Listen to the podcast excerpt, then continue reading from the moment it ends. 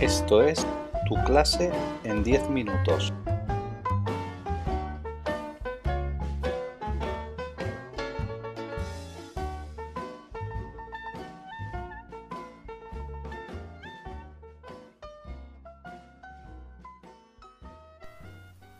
Hola, ¿cómo va todo?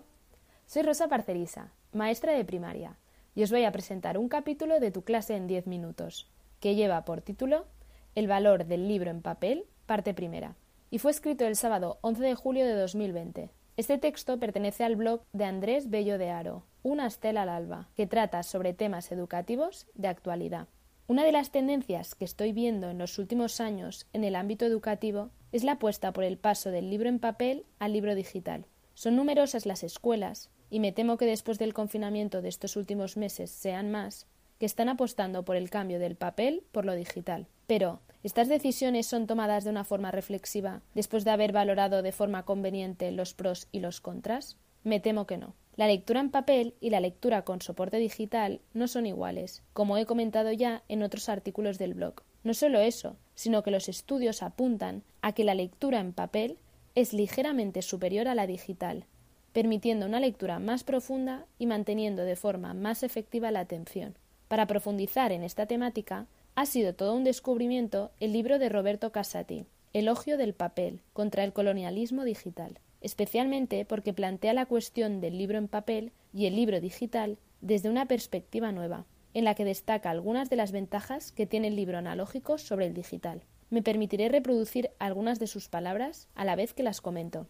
La primera virtud que destaca Roberto Casati es la de que el libro de papel tiene un formato cognitivo perfecto, cumple notablemente bien con su tarea, porque solo puede ofrecerse a sí mismo. Esta es una cuestión que no es baladí. En un iPad, en un Kindle, en un ordenador, la aplicación para leer libros es una más entre una miriada de funcionalidades extras. Escuchar música, enviar y recibir correos, reproductores de vídeo, plataformas de streaming. Tener tantas y tan diversas posibilidades no facilita el encuentro entre el lector y el texto. ¿Por qué? porque los elementos distractores son muchos y diversos. Cuando se tiene alumnos trabajando cada uno con un dispositivo en el aula, la dispersión es mucho mayor que si esa actividad se hiciera con un libro en papel. Entran y salen de aplicaciones, pasan pantallas, les llegan notificaciones, alarmas. Si ya me pasa a mí. Cuando quiero concentrarme en un texto y subrayarlo, estudiarlo, necesito tenerlo en papel. ¿Significa esto que un dispositivo electrónico es malo? No, no lo es, pero no cumple la misma función que un libro en papel, por lo que no podemos equipararlo. Si lo que queremos es trabajar de forma explícita la atención sostenida y la concentración,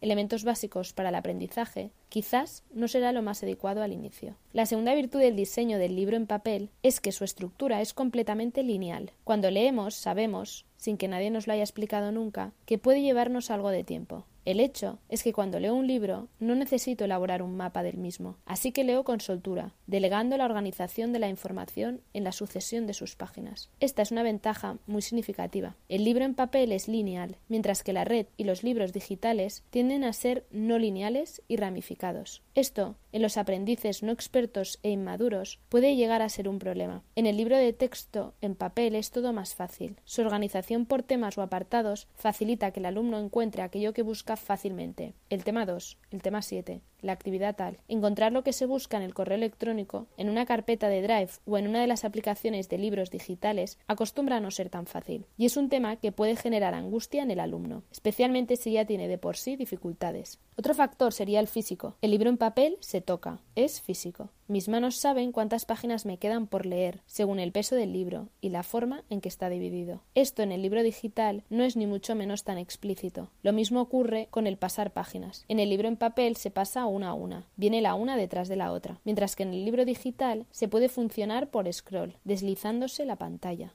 Como se ve, el optar por uno u otro tipo de lectura no es una cuestión que sea baladí. La lectura analógica, en papel, y la lectura digital no son iguales. En el ámbito escolar no es lo mismo optar por tener libros en papel que en digital. Si lo que queremos es esa lectura profunda que facilita el desarrollo de la concentración y el aprendizaje, deberíamos de optar por el papel durante la mayor parte de la escolarización, ya que permite el desarrollo de la atención, esa relación personal del lector con el texto, sin elementos extra que lo distraigan. No solo eso, el tener los contenidos organizados en un formato lineal y secuencial, como lo es el libro en papel, favorece que el alumno pueda encontrar lo que busca en cada momento, posibilitando que no se pierda y ayudándole incluso en la creación de sus esquemas cognitivos y de su memoria a largo plazo. ¿Significa esto que soy un ludista contrario al uso de la tecnología en cualquier situación? No, no lo soy. Uso la tecnología a diario, estudio una carrera a distancia y, en el contexto escolar, para determinadas actividades y objetivos escolares, la tecnología es una ayuda, desde el hacer pequeños quiz o test que faciliten la práctica repetida, a grabar un vídeo o grabarse la voz para trabajar la expresión oral, o el uso de plataformas educativas con ejercicios de práctica y soporte de lengua, de matemáticas, etc